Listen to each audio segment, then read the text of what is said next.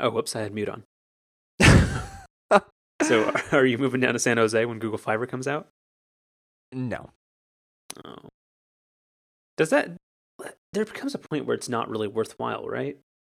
Because you currently have Comcast like 50 megabit a second service. Like, if that was one gigabit per second, does that really affect you all that much? Like, it, of course, it'd be great to have faster speeds, but does that really make a difference? I mean, part of me wants to say no, but then the other part of me always thinks back to, you know, 56k early- times. yeah, the well, or like you know the early '90s where you hear people saying, "Why would you ever need more than like 64k of memory?" You know, it's That was the mid 80s. whatever. You know what I mean? Your first computer had way more than 64k in memory. It did. I think it had. Um, I think it had 128 megs actually Wait, of RAM or, or of storage space? of RAM. I think No, it didn't. maybe not. I don't know. Unless it was like 1998. No, yeah, no. It was. This was like 1991. So maybe maybe it was 128 megabytes of storage. Yeah, maybe that's what it was. Anyway. All right. Um, so explain what Left Shark is to me. Gladly. Um, so as you know, the uh, the Super Bowl was this weekend, and uh, Katy Perry was the the halftime performer. And as I guess you could kind of expect, her show was uh, a bit eccentric. It had a lot of lot of props, a lot of effects, and during uh, the middle of the set, where she I forget what songs were. I think this was during both Teenage Dream and California Girls she had a beach set where there were palm trees and sand and some other stuff.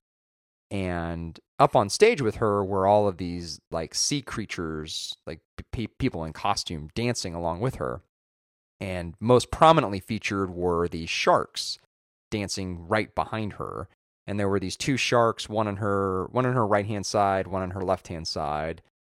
And um, the shark on her right hand side, which is the, the you know television viewers left hand side You're explaining this in the most boring way. I'm sorry. Yeah no i'm going into the the lawyer mode that you like so much Okay. Uh, stage right shark. Okay. yeah uh-huh uh he went a little off script where uh stage stage uh left shark was you know he he was he was following party lines he was kind of dancing the way that all the other creatures were dancing but then this other this other shark was was kind of going rogue kind of doing some stuff with its fins and just kind of going kind of crazy and so Why'd you have to explain it that way? Now, now it just sounds like Sarah Palin's inside the shark costume. and so you know the internet of course like it does had a had a field day with this shark and there's been 18,000 different memes um, and gifs and all that posted about the shark the halftime show's So, worth so, watching it, so it was a backup dancer that's a shark, and that's it. Yeah. Okay. The, the halftime show is worth watching if you haven't seen it Okay. I haven't, so I guess I will. I know you're not a, you're not a big fan of the sports ball, but um, No, no. I. What, what do you mean? I definitely am. Not not football, but well, that's that's what I mean. okay. Sports ball can refer to uh, baseball. Oh, I can, but uh, not not in the context I was just using it. Okay. And balls with basket. Mm, yes. Okay. And apparently, like, there was some uh, the more you know thing. I don't know what that was, but What do you mean? something about uh, NBC's uh, the more you know. No, I don't know. huh. That was a bad bad pun. Um, I guess, and then the other thing from the Super Bowl was that uh, nationwide commercial. Do you hear about that at all? Oh, I did see that. The there was the the kid that uh, isn't. Uh, well, yeah, he he he's dead, and he ruined everybody's day. Well, so the the commercial was highlighting the number of child deaths which are preventable, and um, it was a, it was a very very sad commercial, and it it um it caught everybody really off guard because the Nationwide had an earlier commercial that featured I forget what her name is. She was in the office and she has her own show on Fox now. That thing's called the Mindy Project. So her name's Mindy Kaling. Oh, okay, thank you. You just Um, named her. Well, I named her first name. I didn't know her last name. They had fe- it featured her, and it was a very funny commercial. And then two or three commercial breaks later, they come in again with this this really heart wrenching commercial.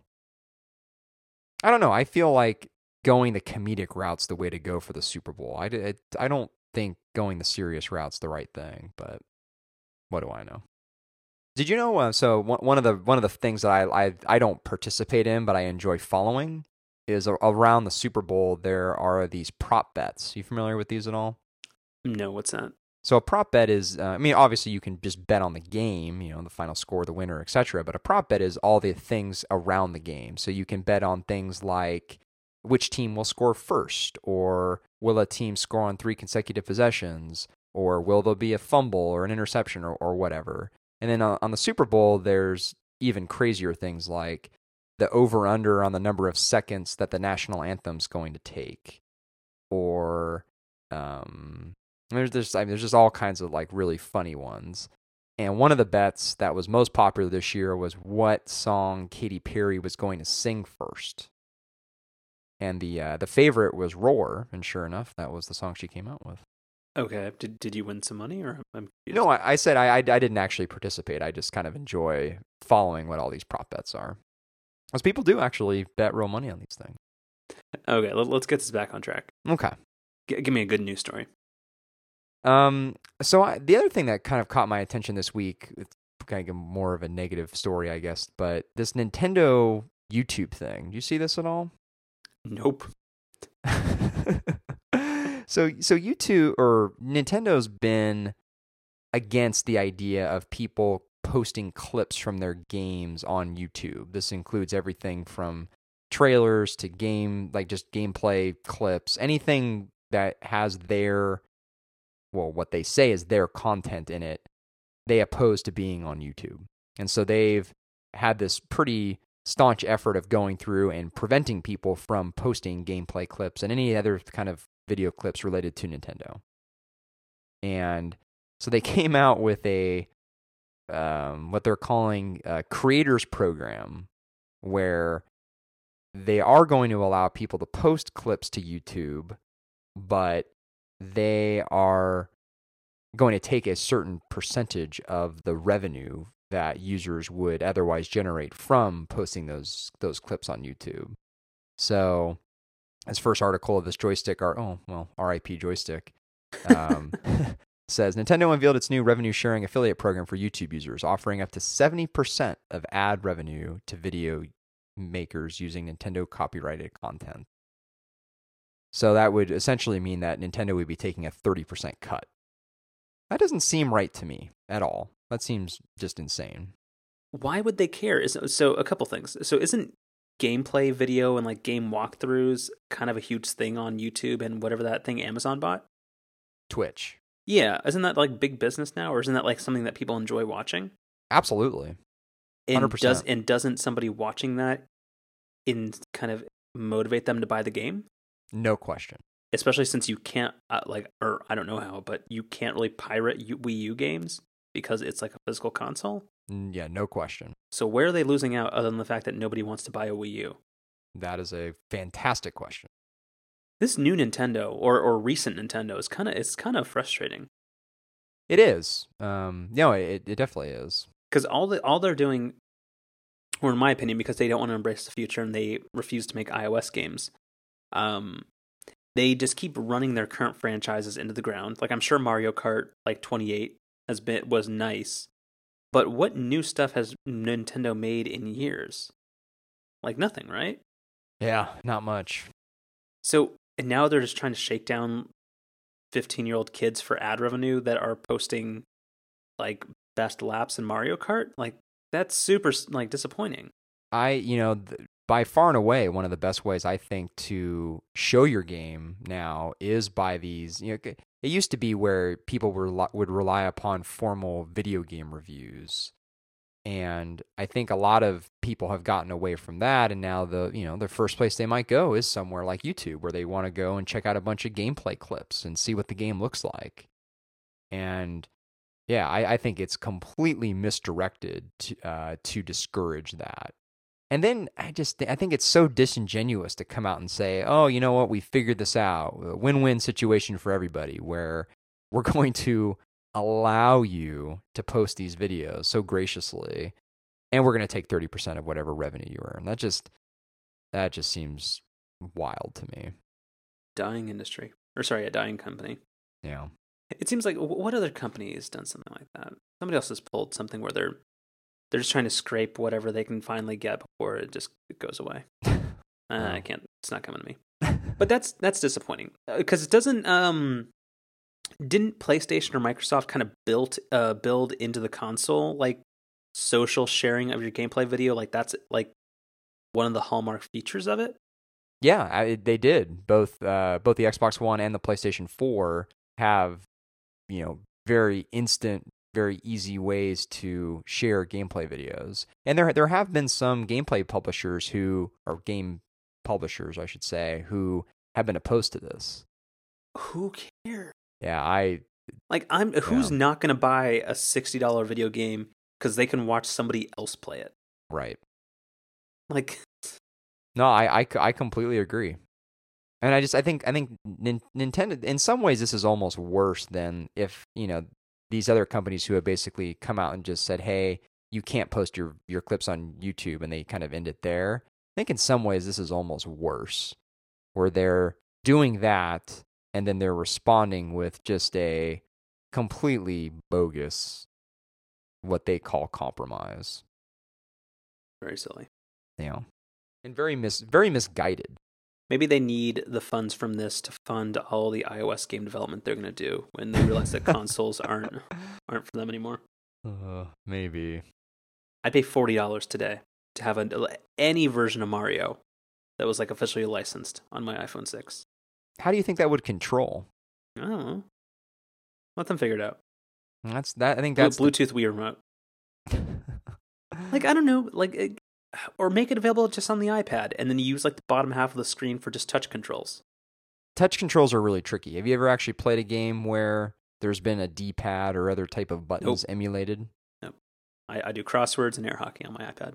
It's it's tough to do. Um, it can tr- actually, you know, we've we've hinted at this topic a couple of times on the show where we've talked about how one of the big kind of upper limits of the potential of mobile devices is its method of input. And I think that's no more true than for games, where I think games on mobile platforms are really, really limited by having a touchscreen interface. Okay, well, doesn't the um like the Wiimote is Bluetooth, isn't it? It is. So why can't you just pair that to your iPad? That way, they get money on the hardware side and on the software side, and they don't have to make a console anymore. Everybody wins. So then what are you going to do with your iPad? You going to prop it up on the desk somewhere nearby? Yeah, with your smart cover, And why is that a better experience than just playing a game on your TV? because I don't want to. I'm not buying a Wii U. Nobody's buying a Wii U. Yeah, but it seems like one of the big draws of mobile games is the fact that, well, they're mobile. And I don't really think a lot of that goes away if you have to like sit there in line where you, you're holding out your iPhone in your left hand and you're like waggling your Wii remote in your right hand. No, but that's the thing. Again, you can accept a subpar experience with touch controls. If you don't like it, you can attach a, a Bluetooth accessory. Hmm. Like it, the iPhone has proven that people are always willing to accept kind of a crappier experience if it's somewhat more convenient. Like touchscreen typing's terrible, but you know what? You you you deal with it because you don't want like a slide out keyboard or like a big bulky phone. All right, you want to talk about uh, Microsoft? Uh, wow, sure. Uh, You know, normally you're the one that, that doesn't want to. No, I enjoy. I, I'm I'm all about new Microsoft. Never okay. never buy a Surface, but well, actually, no. I'm dude. I've been so tempted so many times to buy a Surface. It's it's ridiculous. Oh, I, I, I, I briefly mentioned this I- either last week or the week before. I got my hands on a, a Surface Pro 3 for the first time recently and was very, very impressed. Yeah, like the software's still uh, still junk, but um, yeah, you'd mentioned last week that it, it feels very solid. It's kind of heavy, but it feels nice, and the screen quality's good too, right? Actually, no, I thought it was very light. It's like one point compared to an iPad Air two. Well, sure, but I thought for, Well, you can't compare it to a laptop well, why not? because it can't replace your laptop. That's that's their advertising slogan, the device that can't replace your laptop. I, I, I don't think that's quite right, but Am I getting a word wrong? you might be. Uh, if Apple made a Surface, which they never will, I'd be all over it. Yeah, me too. Like if I could just have something that's a heavier iPad that like I want that middle device and the iPad Air 2 is still not it, but whatever. Well, so you had a you had a topic. I'm looking through the um the Slack here, and it was um um. Let me try to find this here. Um, you had a you had a question about the the iPad and the the MacBook Air. Do you remember this? Well, yeah, I, I've just been again. It's the same question I've been asking for like a year or or like several years, which is just kind of what what does an iPad Air look like that's more powerful and capable, and what does like a, a stripped down or like simplified MacBook Air look like, and when do they kind of like converge on the same thing, and when is that going to happen? Yeah, so your your blurb here was for productivity, what's the functional difference of a more capable iPad versus a less capable MacBook Air? When does that become the same thing? And I guess that's I like because I really like this iPad Air too. I just I'm so set in my ways that I just haven't used it enough, which and I'm really really really trying to use it more. But like all, all I want is a MacBook Air that's just super light and thin and, and, wonderful, and they just won't make that with a Retina display. So I just don't know what to do. And I just, I assume Apple has a product vision where they eventually want iOS and macOS 10 to kind of converge for the mainstream user at some point. So when does that happen and when does it look like? Like, is it this 12 inch iPad Pro that people keep talking about? I just don't know. It still feels like something like that's further off. I I think OS 10 will still exist for people like me and people who buy like Mac Pros, but I think the MacBook Air line will probably at one point like switch to ARM processors and be some kind of like hybrid iOS OS 10 thing. Like probably OS 10.13 like like t- 2 or 3 years from now. I I bet you that exists. I do agree that it seems like if the laptops were to switch to ARM, that would be kind of the big the big signal that hey, we're going to probably see the operating system go in a more mobile centric direction, but I don't know, that that does feel that does feel at least a few years away. Well, actually, we didn't we didn't talk about this last week, but what what do you what do you think about the iPad uh, or sorry, the Apple stylus rumors? I I can't really think of any specific instance where either with my iPhone or with my iPad I wish I had a stylus.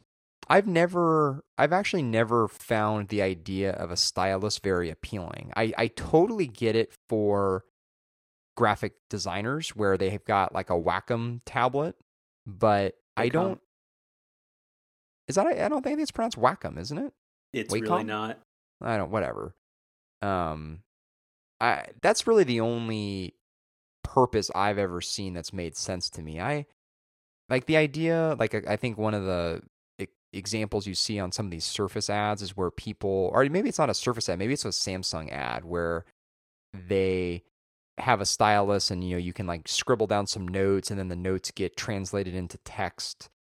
Like that I don't know, to me that that's never been appealing because why why wouldn't I just want to type a note? Why would I want to write a note. I'm quicker typing than I am writing. Even on an uh, even on a tablet? Because that's like I've I've been doing serious research into again because I just want to spend I just want to throw more money at this problem of a device I don't actually use. it's it's very frustrating. This this, um, sound, this sounds like more of the old Carlos to me. I'm excited. No, again, like because uh, do you uh, you know who Federico Viticci is, right? I know the name, yes. He he writes MacStories.net. He writes like very very good stuff but he's like one of the like prime examples of people who like lives and dies by his iPad. And he he published an article like this week about why it's his primary computer. And I really wish I could do it. And I just got to find a way to kind of like wean myself off of the familiar computer. But anyway, no, but I've always thought that you because the iPad Air is very much the size of a sheet of paper that handwriting and like marking stuff up on that would kind of solve the input problem. Which, if I'm writing more than a sentence or two on the iPad, I either have to take out a Bluetooth keyboard or I just give up. So I don't know. Like, uh, so I've done serious research into. Um, there's a company called Adonit that makes Bluetooth um, stylus pens, and yeah, but it just seems like kind of a waste. Or it seems like the system hooks to make it work right aren't actually there. So it's just on an app by app basis, which makes it kind of underwhelming. So, so give me some like some examples of when you you would use something like that. Uh, just notes, like uh, just Evernote. Just times when you want to get stuff like out of your brain, like on onto like digital paper. And you and you find that writing as opposed to typing is a more effective way for you to do that. When I type, either going into Evernote or if I type it into Scratch or whatever, um, it usually ends up getting really, really, really shortened because I don't want to type that much, especially on my phone, to the point where I miss out on a lot of stuff. But if I was just like, if I had like an idea for a story I wanted to write or something, like if I was able to write it down, I'd probably do that a lot more. I don't know. Hmm. Interesting. That's that's not yeah. That's just not really the way. The, not really the way I think. I, I I find that typing is quicker and more efficient than writing most no, of the uh, time. uh, if if it was on a traditional laptop, if I have my MacBook Pro with me, ooh, I'll t- type it all day long. It, and I'm definitely quicker at typing than I am at writing. But it's on a touchscreen where after a couple of sentences with dealing with uh, uh, autocorrect and stuff like that, or not getting stuff right, I just give up. Or I just get frustrated and just say screw it, and I just start typing like just a couple of keywords of whatever I was thinking, and then it's over.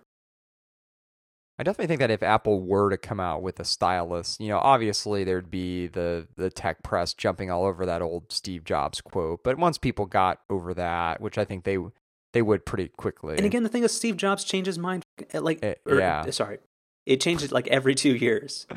Uh, no, ex- exactly. And I, I think you know there there would be that initial reaction, but then people would get over that. And I, I actually do think that Apple could probably do a lot of really cool things with a stylus. I have no doubt about that. A lot, a lot of things that probably wouldn't actually be very applicable to me, but to artists and to writers, I could see I could see them doing a lot of really great things. Because imagine if you had the sort of fidelity that you have with a Wacom or Wacom to whatever tablet, but Apple were to somehow develop that to basically be built right into the iPad. That could be that could be really really powerful for a lot of people. Again, not for somebody like me, but I, I think for more artistic folks that that would be a huge selling point. Yeah, I agree.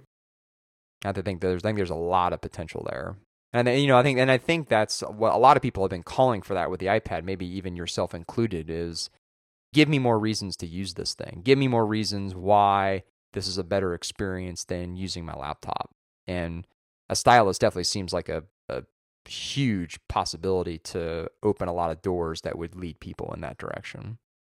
And in that uh, Federico Viticci article that I've that I've uh, read half of, uh, he points to I think Jason Snell who said that like for in in it, all of the iPad's advertising and its like kind of proposed use cases, it seems like a redundant device. In a lot of ways, like it's a great passive web browsing device, but for most other things, it's only slightly more useful than your phone, and probably still a lot less useful than a traditional computer. So that's the big problem that he apparently somehow has like worked his way out of. So again, I, I need to read that whole article to figure out what his uh, magic is. I, I I agree with that mostly, but I don't know. Like the iPad Mini in particular, I, I have found to just be the absolute perfect lay on the couch while watching TV device. Where But I- but I- that could be your phone. it could be absolutely Again, it's just slightly better than your phone. Well, but I think I think when re- when reading and when watching video, which are really the two most common things I do even on my phone, it is undoubtedly a better experience on a larger screen.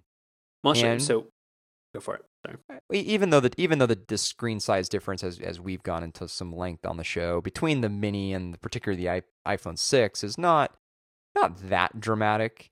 I think it is it is a big enough difference where like when I'm at home and I want to do some maybe like longer form reading or watch a longer type of video, uh, it is worthwhile having that bigger screen. I think, and then that that does make an appreciable difference. Okay. So in that case, uh, we're gonna transition nicely into um, a different Apple question, and I I was really hoping this wouldn't be an Apple show, but uh, Apple Watch and Apple TV. Mm, yes. So the Apple Watch is going to come out in April. So, w- what are two words that you could use to describe the Apple Watch? A two-word phrase. Companion device. That's very close. Uh, or what what I was uh, wishing for was iPhone accessory. Yeah. And is that not exactly what the Apple TV is? I don't see the Apple. I, I don't see my Apple TV as as that. No. Or it's an iOS accessory. No, I, I don't. I don't see it that way at all. Do you think it's more broad than that, or more limited than that? More broad. So then, why doesn't Apple spend more energy and time improving the Apple TV and just raising the price of it? Because I guess my my my question, my frustration with Apple TV, which has gotten somehow worse recently, like I know everybody's been complaining a lot, but AirPlay has been working a lot less reliably since it did its like last software update. But it it just seems like it's easy money that they're leaving on the table by just completely ignoring this device. Because any like let's say um like a family could at most buy two Apple Watches. How many TVs do they have in the house? They could be buying like four or five Apple TVs. I don't think this is a money losing device. If they make it an indispensable device, why can't it be as big a market as potentially the Apple Watch? I think I think Apple would love to do that, but I think they're hamstrung by content. No, no, they have the content. It's just not very good at accessing or playing it. Well, I, no. I, I disagree because the thing is, other people's content can snap into it.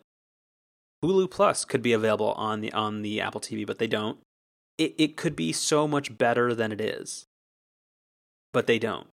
Well, yes, but I mean, I think what really makes Apple TV the device that you want it to be is by also plugging in to your your television service. And that's that's what Apple can't just go out and make that happen. They need to sign up and, and get partners. And I, I don't think that folks like Comcast and Verizon and whoever else are, are going to be willing to do that. That no, that that's not what I'm hoping. For. I, like I don't expect that at all. I don't think there will ever be a day where there's an Apple television connected product that incorporates your cable subscription other than to validate um like a watch ESPN or like a HBO Go type scenario which it does now. Mm. Again, something similar to its current state that was faster, more reliable, easy to search, and had more robust software that feels like a product that's from 2015 and not from 2010 could make a ton of money. Like we have two in our house. If there was a compelling product to buy that was $200 a piece, we'd buy two in a second. I, you know, I just I don't I don't agree with that because I I really enjoy the Apple TV even as it currently is, and I think the best way to illustrate that is connected to my TV. I have, I mean, an Xbox One, a PlayStation Four, a Wii U. My TV itself has built-in apps. Um, my TiVo. I have all these different boxes, all of which can do Netflix, most of which can do Amazon, most of which can do HBO Go, all the services that I regularly use. And whenever possible, the box I always default to is the Apple TV because it is of all those boxes. If I just want to watch something on HBO Go or something on Netflix, the Apple TV is without question the best experience of all those boxes. So, you know, I'm sure there's a lot more I would like Apple TV to do, but I don't in any way consider its current iteration to be disappointing and it's only 99 bucks. I mean, it's it's I think it's it's priced properly. Um it well, yes, it's definitely priced properly because it's as underwhelming as it is. Mm. And again, just the the reliability issues. Like well, see that that's another part. And also, where... and well, I guess my question is: so you don't find any issue with there being now like this like five by nine grid of just random ass icons that you can't reorder? You can reorder them. It's just not apparent how you do it.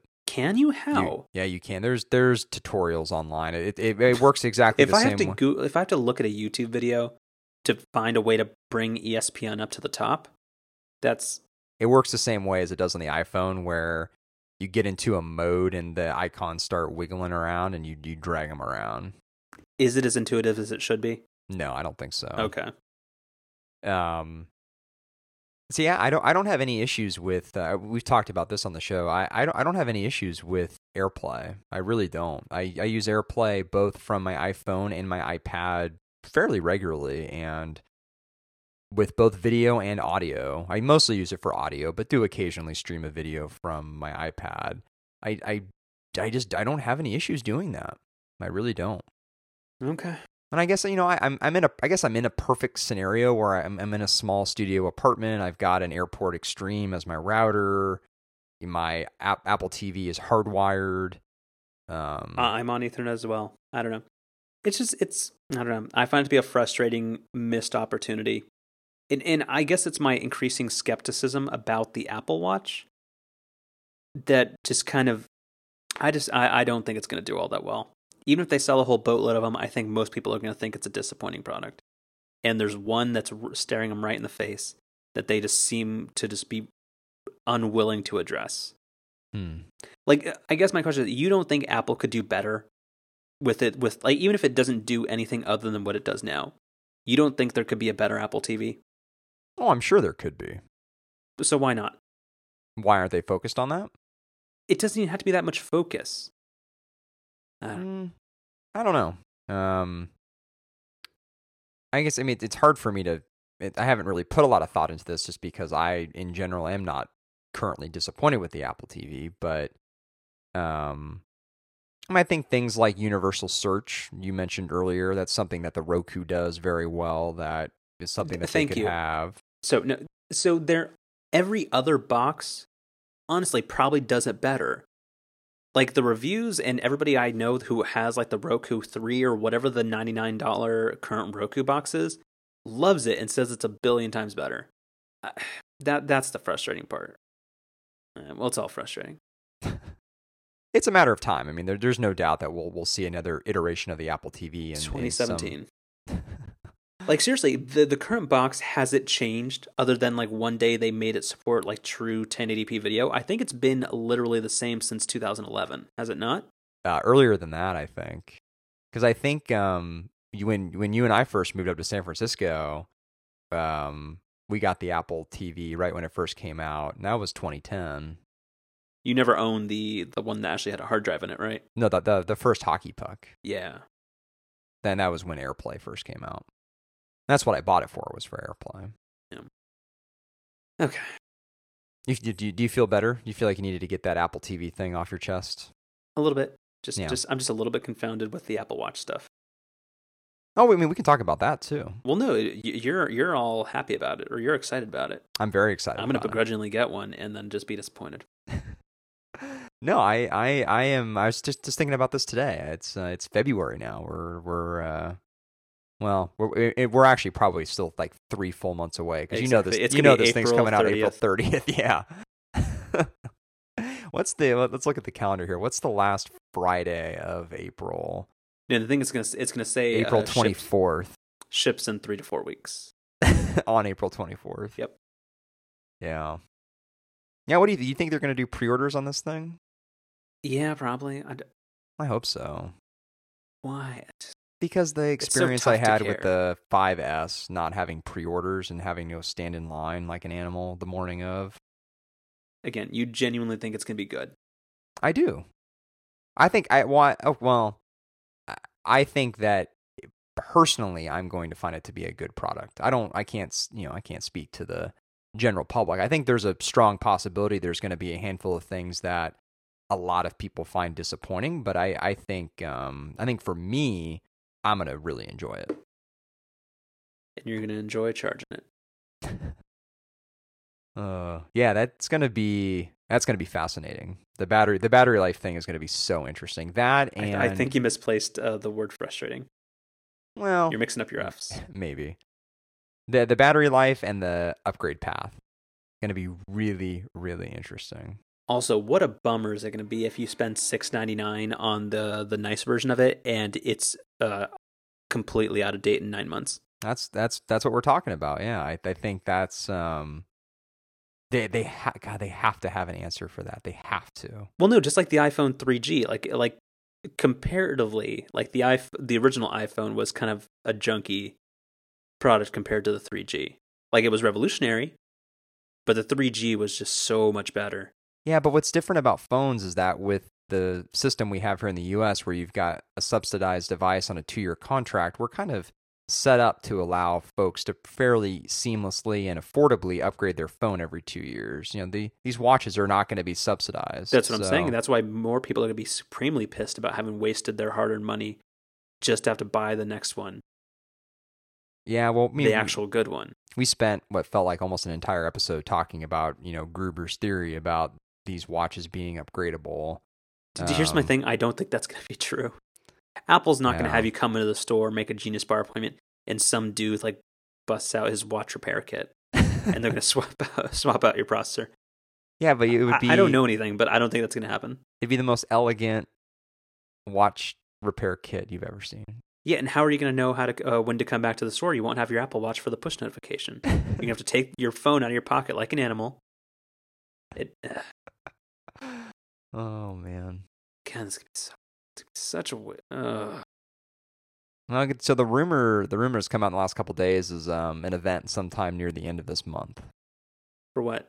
as a final sort of preview event where we'll get the actual date, we'll get price, we'll get you know kind of all the the nitty gritty details.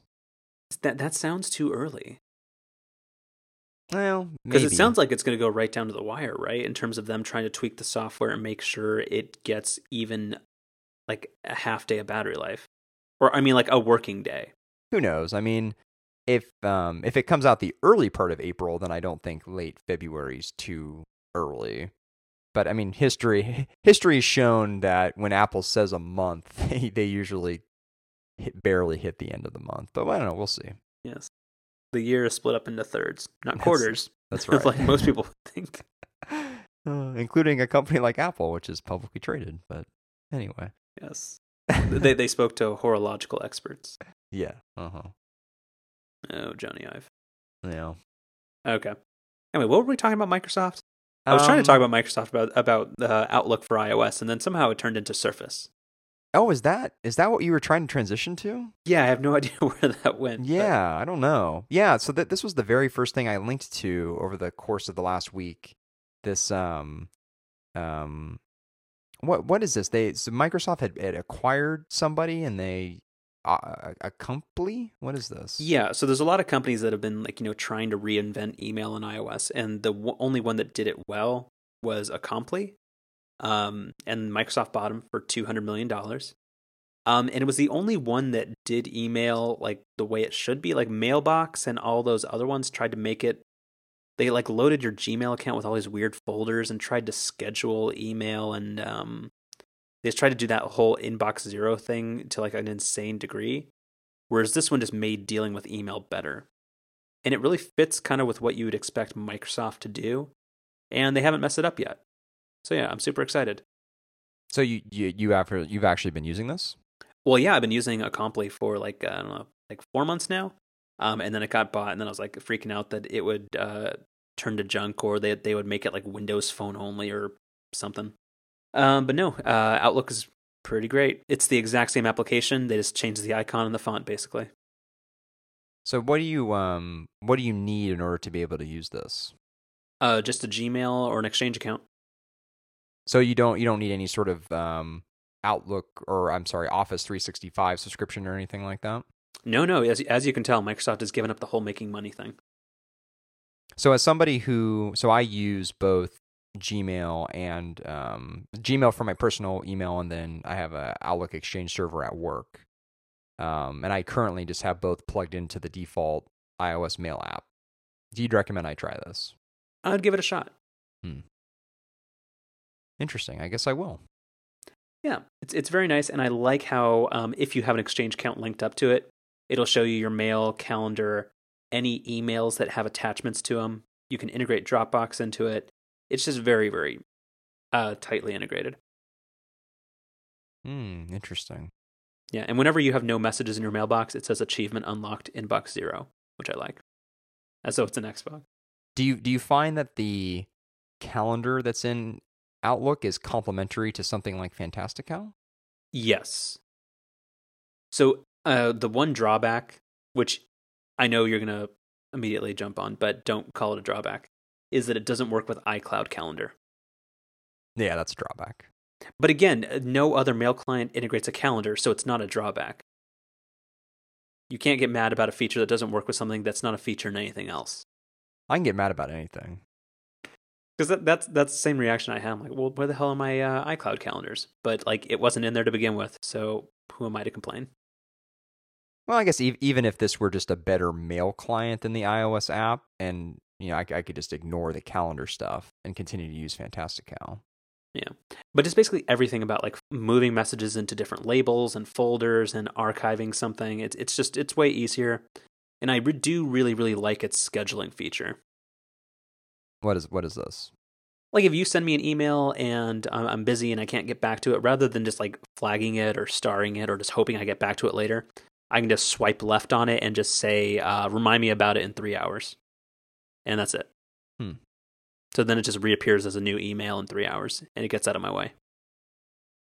Yeah, I, I really don't care for the iOS mail app all that much. So Yeah, I, I don't know. It, it's it's weird and it's just too simplistic, and it also just works horribly with Gmail. Like it doesn't fit with any of Gmail's kind of. yeah, I You know how like they have their own kind of like weird like UI conventions, right. which are more flexible, but if it doesn't support it, it's just weird.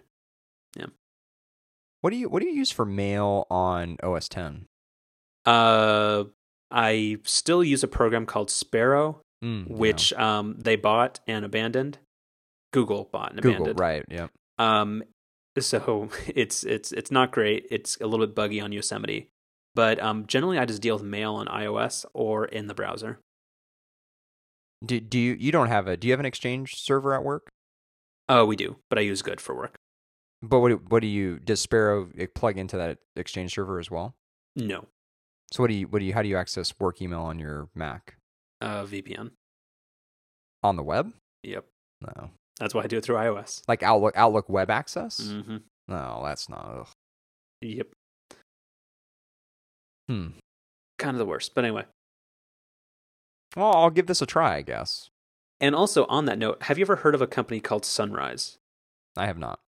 So there's an uh, The Verge says um, it's the best calendar application on iOS and Android, and apparently Microsoft bought them too this morning. Hmm. So yeah, A lot of hums this week. I've noticed on my end.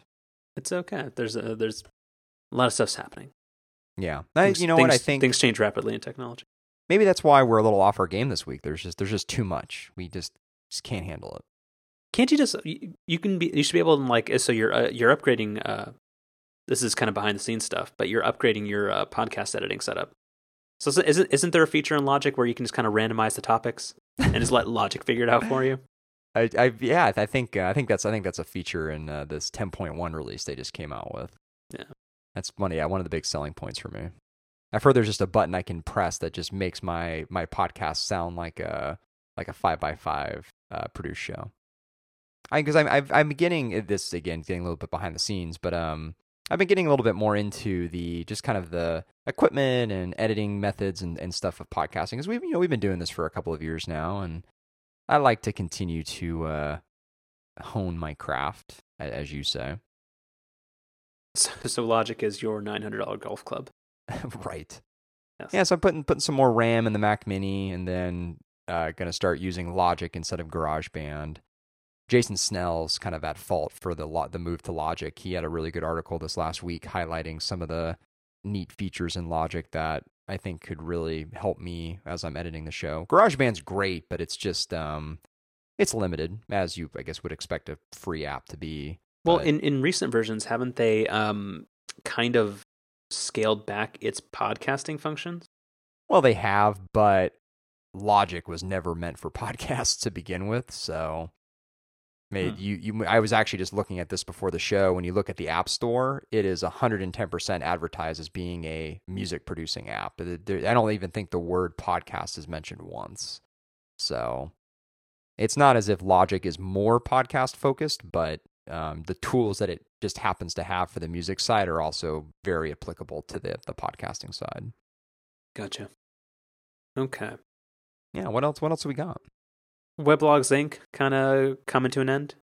Yeah.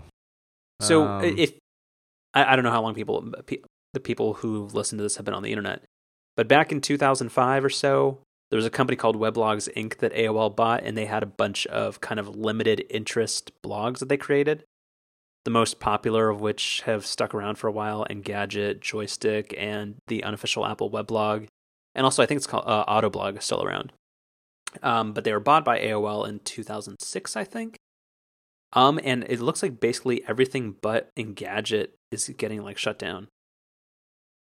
Just kind of a bummer. Yeah, so we talked about talked about Joystiq last week, and then yeah, this week the unofficial Apple weblog. Um, yeah, kind of a shame. Um, I mean, I you know, streaking, speaking from a, a pure business perspective, I I have to imagine that these websites are not particularly profitable. So I guess I, mean, I can kind of understand making these moves from a business standpoint, but certainly as a just a general tech enthusiast, I want as many great news sources as possible, and it's it's a shame to to lose one like the Apple Weblog. I mean, you know, like like we said last week for for Joystiq, pour one out for uh, TUAW, as the acronym goes. Okay. Uh, uh, how about this Radio Shack news? Oh yeah, again, yeah. This, too much, too much to talk stuff. about. Yeah. So, when was the last time you've ever been in a Radio Shack? Uh, I actually have a pretty funny story about that, if you'll allow me. But again, you've been inside one, not just walked by one. Yes. Okay, go for it.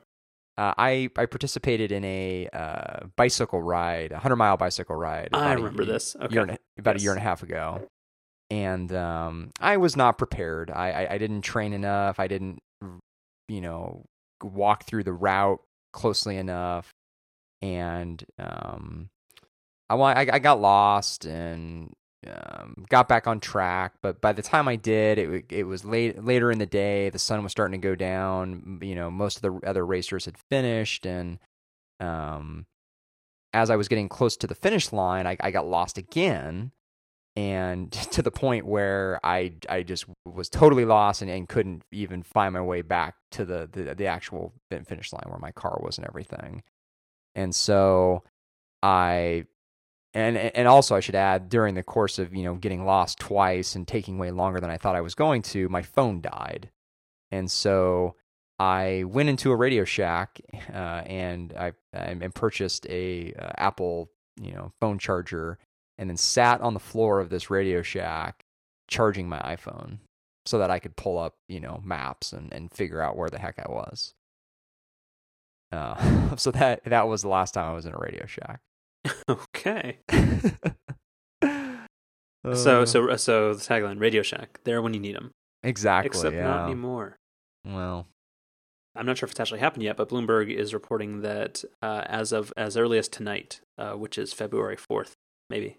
Yeah, that's correct. Okay. All right. Um, that Radio Shack. Ooh, that's interesting. Okay. Um, I'm sorry. Are you having a, a, monologue over there? What's going on? No, no. Uh, apparently, uh, British Telecom is buying EE. Oh, so yeah, consolidation. Um, so yeah, Radio Shack is going to file for bankruptcy, uh, which is going to include the sale of basically all of their stores. And in the past week, there have been a few news stories about what will happen to most of those locations. Um, it's been rumored that Sprint, uh, the third place uh, money losing wireless carrier, will be um, purchasing about half of them, and that there's also interest from Amazon that they will buy some of the uh, Prime uh, store, not Prime, Amazon Prime, but like the ones in Prime locations to be uh, Amazon like pickup and drop off centers and kind of places to showcase uh, Kindles and Kindle Fires and um, all the Amazon stuff. So basically, I just was this inevitable? Do you think there was a place that, or like a part of the market that Radio Shack could have like addressed better to stay relevant longer? Do you think Best uh, uh, a Best Buy will be heading the same way? What's what's kind of what do you, what do you think's going on? I I I do not think there was anything they could have done differently. I don't think there's any room in the market for a store like Radio Shack, and yes, I do think that a store like Best Buy is headed in the exact same direction. You said is um, or is not? Is So, I guess I'm gonna ask. So, you don't think they could have like a lot of people have, or I've I've read some suggestions that um they could have like embraced the um like the the new like the whole like you know the maker generation like the the tech hobbyists like you know those raspberry pi things or those arduino that's not things? a that's not a big enough market. They couldn't have done any of that stuff or like uh, focused on home automation or like Dropcam and nest like you know all, like all the cool technology. Rather than just being like this weird place where you buy cell phones that's not the carrier store you don't think they could have like specialized in something? Even even if somehow the the Raspberry Pi, home on whatever, even if that stuff was a big enough market, why is that any different than just regular electronics where people would go in, maybe check out some of that stuff, and then go home and buy it on Amazon where it's cheaper? It's kind of the same thing. I, I've always I've always thought that with um like with Best Buy in particular, um really the only clear differentiation I've ever been able to see between Best Buy and, and Amazon or even stores that sell a variety of things like a Target or a Walmart or Costco is the opportunity for um, Best Buy to specialize in services because that really is the one thing that you don't get from any of those other stores is when you buy a new computer or you buy a camera or really anything that maybe you don't have a lot of experience with and you'd like somebody to walk you through with how to use or help you out if you have any trouble a store like best buy which specializes in these types of products really could excel at at, at that you know the, the service side of things. And that and that could be a compelling reason to want to buy a computer or whatever at a physical location as opposed to online um, but eh, from everything that I mean, obviously, you know, you and I both worked there for a period of time, although that that was a number of years ago now. Um, there still hasn't really been anything from Best Buy or anyone like Best Buy that's shown me that that's really what they're going to try to differentiate themselves with. And I, I, I think that's the only thing they've got because they can't compete on price, they can't compete on selection. You know, I, I, just don't know what else. I don't know what else there is for them to be able to keep pace with the Amazons and Targets and Costco's of the world. So it, it, it really it really it really does seem inevitable, you know, and it's it, obviously it, it sucks because you know people you know people lose their jobs and you know it, it's never it's never good to see a company go out of business, but just the the idea of having a standalone electronics retail store now it just does it just doesn't seem like a viable thing. So then what happens when uh amazon doesn't really have that much competition? Like what what what happens when there's no local retail choice to buy anything other than like an apple store? No, I, I think Amazon will continue to have a, lot of competition, m- namely from places like Costco, Walmart, Target, uh, stores that don't necessarily focus on electronics, but, but, they but they have much more limited selection well, like yes, uh, and- costco does not have a, a, a 50th the selection that an amazon does No, but I think a lot of the selection that Amazon has, not necessarily a whole lot of people are looking for. I I would have to imagine that with something like a TV, people, I would say, you know, eighty percent of people could go into a, a Costco and find exactly the TV they want. they can't find a panasonic plasma anymore I mean, so, so sure. no they don't for the I mean for the you know gadget nerds like you and me, yeah, maybe we don't go into a Costco and get a new TV, but you know we we we're on the Wirecutter, we're you know doing comparison shopping, all that kind of stuff. But I think for a lot of people, you know, something like a Costco is just fine.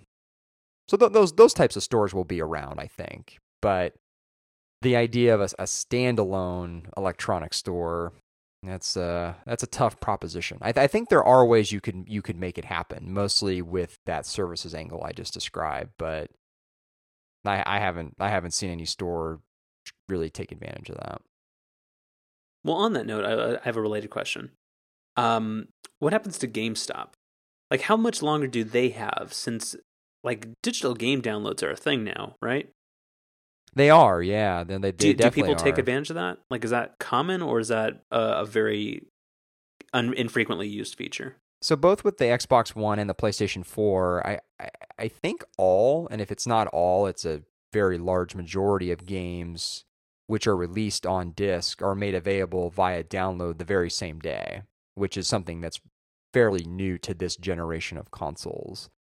But the the the major thing is that the prices are for the most part exactly the same. So if you go into a, a GameStop and you spend sixty bucks on a disc, if you go and just try to download that game directly, you're also going to spend sixty bucks. And there's really not a good reason to to spend the same amount of money on a download because the thing that you can do with a disc, which I do all the time, is once you're done playing the game, you sell it. And you, you can't do that with a digital download. So the econo- the economics of digital downloads with games are still kind of being worked out. And there's no way to um, gift your copy or transfer a license once you purchase it. There's not, no. Yeah, it's kind of lame. Yeah, exactly. And until until there's something like that, or they just go ahead and make the decision to say, hey, you know, these downloadable versions of the games are going to be forty bucks instead of sixty. Until some one of those two things happens, there just really isn't a compelling reason to to buy games digitally, other than just obviously the convenience factor. But you know, that's especially when the resale value of games is as good as it is if you sell your games like on ebay or something like that it's just you know it, it's it's it's worthwhile just picking up the disc or you know having it shipped from amazon or whatever so gamestop is i think okay for now but yeah i think i think their long-term future is is also tough it's um there's going to come a point where they're going to find themselves in a Radio Shack situation where it's yeah, it, there's just not a lot of uh, there's not a lot of room for them to operate with the way the market is going and with the amount of competition they're going to have. All right, well, you got you got anything else? I think that's mainly it for me. Yeah, I think think me too. Um, do we want to uh, what's the word? Not foreshadow. do we want to give a hint as sorry if, if you're telling them it's not foreshadowing. Um, do you want to give a hint as to what next week's um, a preview that's the word i'm looking for. Uh, i think i think you're thinking of a teaser trailer. Sure. Do we want to suggest what we might talk about next week?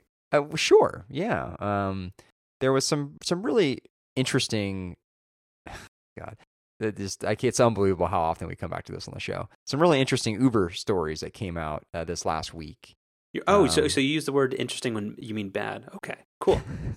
um, all right, and that's all we have to say. Now, now, now they know it's gonna be a good one.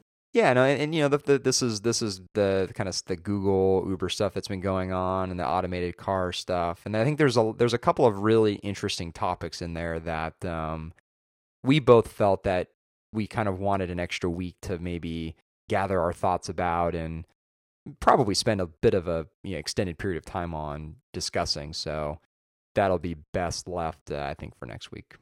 Yes, we're going to be talking about the uh, the 1099 economy. And that could be. You could also be foreshadowing, as as you say, the uh, title of next week's show. We'll see. Sure. Well, all right. All right.